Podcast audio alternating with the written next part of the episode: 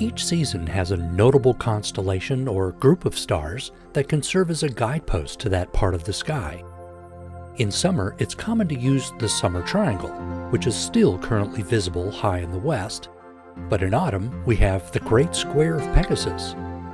Pegasus, the winged horse, is well known because it's part of the Greek legend made famous in the movie Clash of the Titans.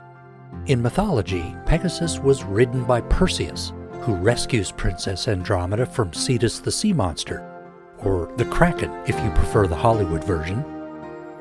In the sky, you can see Pegasus as a giant square of medium bright stars high in the east after twilight.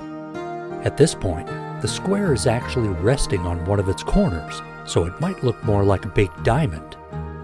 As autumn progresses, Pegasus climbs higher into the south and turns to appear more like a square.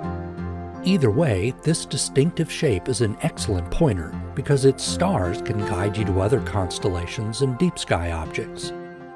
For example, look for the two stars at the lower left section of the Great Square. If you trace them upward and a little left toward the northeast, you should see the W-shaped constellation of Cassiopeia. As the night progresses, look for an exceptionally bright yellow star below Cassiopeia near the horizon. Many times it gets mistaken for a satellite or aircraft, but this is the bright yellowish star Capella, a mere 43 light years from Earth.